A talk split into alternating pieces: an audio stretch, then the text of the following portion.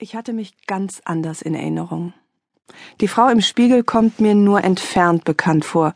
Ich wünschte, das wäre ich, höre ich das Spiegelbild mit meiner Stimme sagen. Ich ist ein dehnbarer Begriff, sagt der Mann, der hinter mir steht und mein blondes, langes Haar zu einer Frisur zusammensteckt, wie ich sie sonst nur aus Kostümfilmen mit namhaften Schauspielern kenne. Eine vorbildlich gelockte Locke kringelt sich an meinem Hals entlang, meine Stirn ist so glatt wie eine Pfütze an einem besonders windstillen Tag, und mein orangefarbenes Abendkleid ist extra für mich erfunden worden.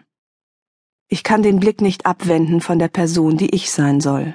Oh Mann, bin ich schön. Noch vor zwei Tagen hatte ich mich im Bad eingesperrt und mich geweigert rauszukommen. Ich hatte ein blaues Auge und kurze, struppige, orange Haare, die an ein Knäuel frittierter Haushaltskordeln erinnerten. So böse, wie es mir mit meiner durch Nervengift lahmgelegten Stirn möglich gewesen war, hatte ich die demolierte Frau angeschaut, und drei Fragen drängten sich mir auf.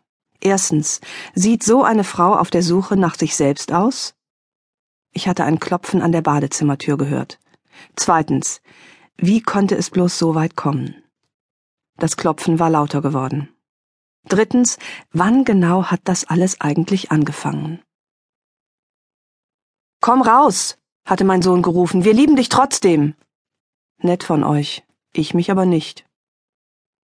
Es hatte an einem trüben Morgen im Dezember begonnen, an dem ich mir bedauerlicherweise selbst begegnete.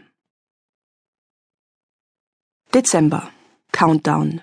Noch vier Wochen, dann beginnt mein neues Jahr. Bis dahin Besinnungssimulation und Geschenke Rush Hour. Angst, Wut, Rosen, Hundegebell und die Frage, wo kann ich meine Persönlichkeit umtauschen? Außerdem Meditation für Anfänger und eine wichtige Wahrheit, glaub nicht alles, was du denkst. 7. Dezember.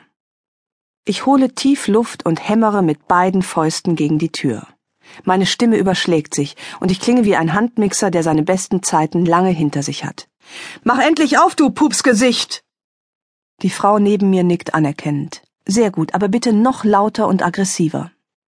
Lass mich rein, du widerliche Kackbratze! Einige der Anwesenden schauen erschreckt. Im Raum nebenan setzt das Klavierspiel kurz aus, die Sache beginnt mir Freude zu machen. Aber zu diesem Zeitpunkt habe ich auch noch keine Ahnung, was auf mich zukommt und dass diese Tür mein Leben für immer verändern wird. Auf den Hinweis mit dem Personality Coaching der berühmten Hamburger Stage School war ich zu einer Zeit gestoßen, zu der ich normalerweise längst im Bett bin. Ich hatte mich in einer sich hinziehenden Sonntagabendkrise befunden und einige grundlegende Überlegungen trübsinniger Natur bezüglich meiner Persönlichkeit, meines Gewichts und meiner Frisur angestellt. Meine Haare und meine Kinder waren mir schwer erziehbar vorgekommen, und der Sinn meiner Existenz wollte sich mir zu dieser späten Stunde nicht erschließen. So war ich zu dem Schluss gelangt, dass es mit meinem Leben nicht weitergehen konnte wie bisher. Keine einzige der mir bekannten Frauen will, dass ihr Leben so weitergeht wie bisher. Alle Frauen in der Lebensmitte sind auf der Suche. Aber es gibt kaum eine, die genau weiß, wonach sie eigentlich sucht, nach dem Sinn des Lebens, nach Selbstbewusstsein, Gelassenheit, Achtsamkeit, nach einem neuen Mann oder lieber doch nur nach einer neuen Haarfarbe. Wie eine panische Büffelherde fegt eine riesige Schar sich selbst verwirklichender Frauen rund um den Globus. Und wer nicht mindestens Yoga macht oder eine Glutenunverträglichkeit vorzuweisen hat, verhält sich verdächtig.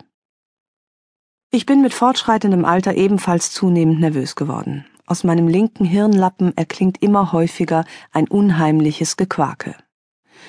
Ich versuche dann meiner inneren Unke meist mit ein paar bereitgestellten Erdnussflips das Maul zu stopfen, manchmal verstummt sie, in letzter Zeit aber nicht mehr. Und dann werde ich aus den Tiefen meines Bewusstseins wie aus einem dunklen Brunnen allzu deutlich angemeckert. Soll es das jetzt gewesen sein? Willst du einfach so weiterleben bis zum Schluss? Jetzt ist noch Zeit, Neues zu entdecken. Aufbruch oder Ausbruch. Was willst du noch tun, bevor es zu spät ist? Wovon hast du mal geträumt? Und sag mal, hast du deine eigene Mitte überhaupt schon gefunden? Oder eine akzeptierende, gelassene Haltung gegenüber deiner Frisur? Und was ist mit Yoga? Nein, die Probestunde von neulich zählt nicht. Jetzt ist noch Zeit, höchste Zeit. Hör doch mal, wie deine Knie schon knacken, ohrenbetäubend. Deine klagenden Knochen sind die Totenglocken, die dein Alter und dein Ende einläuten.